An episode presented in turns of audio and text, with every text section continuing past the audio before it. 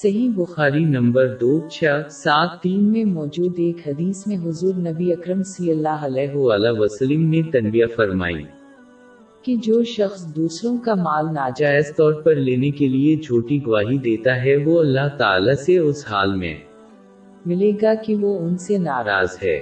یہ نوٹ کرنا ضروری ہے اس کا اطلاق تمام لوگوں کے مال لینے پر ہوتا ہے، خواہ ان کا عقیدہ کچھ بھی ہو۔ اگر کوئی اپنی زندگی کے دوسرے پہلوؤں میں اللہ کی اطاعت کرے تو بھی یہی نتیجہ نکلے گا، جیسے فرض نماز پڑھنا۔ یہ عام طور پر خاص طور پر تیسری دنیا کے ممالک میں ہوتا ہے جہاں مسلمان کوئی ایسی چیز لینے کے لیے عدالت میں جھوٹے دعوے دائر کرتے ہیں جو ان کا نہیں ہے، جیسے مال اور جائیداد۔ صحیح بخاری نمبر 2654 میں موجود ایک حدیث کے مطابق یہ کبیرہ گناہوں میں سے ایک ہے۔ درحقیقت یہ حدیث جھوٹ کو شرک اور والدین کی نافرمانی کے بعد رکھتی ہے۔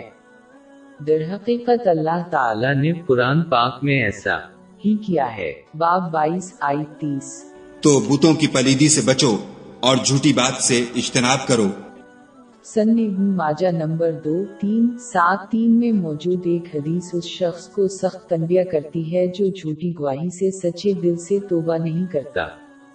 اگر وہ توبہ کرنے میں ناکام رہے تو وہ قیامت کے دن اس وقت تک حرکت نہیں کریں گے جب تک کہ اللہ انہیں جہنم میں نہ بھیج دے۔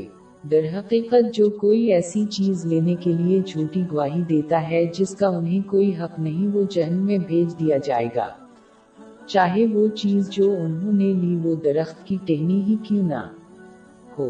اس کی تصدیق صحیح مسلم نمبر 353 میں موجود حدیث سے ہوتی ہے۔